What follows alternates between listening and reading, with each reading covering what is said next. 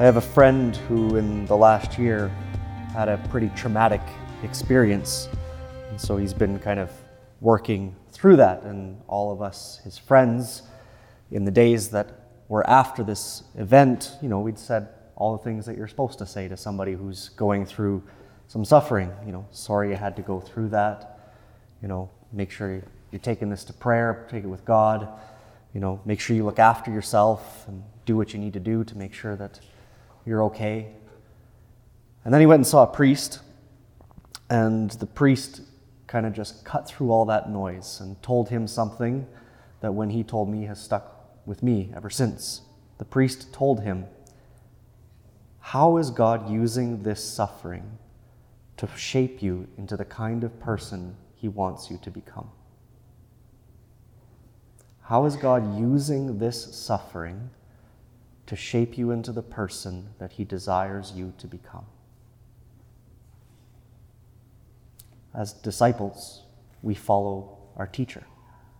And what we enter into in Holy Week, what we call Passion Tide, is to enter into the suffering, death, and resurrection of Christ.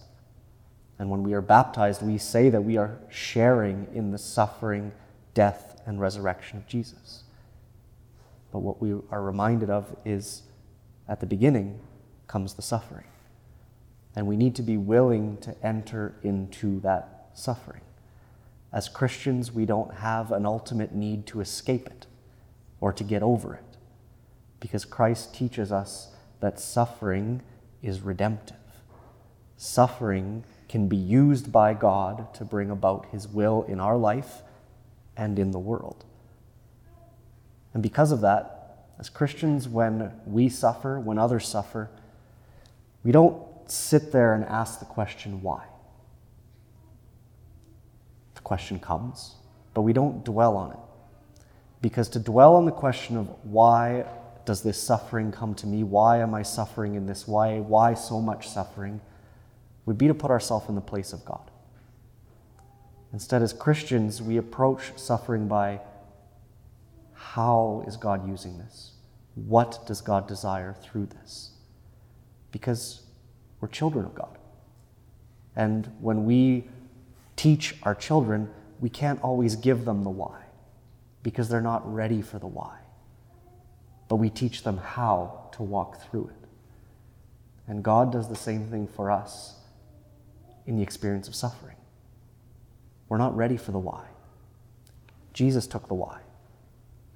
Jesus took that for us. What we're called to do is to walk through the what and the how, to bring us to the resurrection. It's not suffering for suffering's sake. There's no purpose in suffering by itself. It's that through suffering and death, we're brought to the resurrection. The most tangible example for me of that in my own life was in junior high. That the group of friends that I had had for a really long time for whatever reason, I seemed to slowly be having a falling out with that group of friends. To the point where one day it became very clear to me when another boy, who was usually on the outside looking in from that group of friends, was invited to a party that everybody else was invited to, and I wasn't. And if you think back to junior high, how important your friends are in that point of your life, it was devastating for me to experience that. Probably one of the most difficult personal, emotional experiences of just my whole group of friends that I'd had since elementary just gone.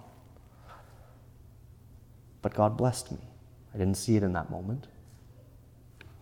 If that didn't happen, I wouldn't be a priest today because my homeroom class was filled with kids that were not part of that group of friends.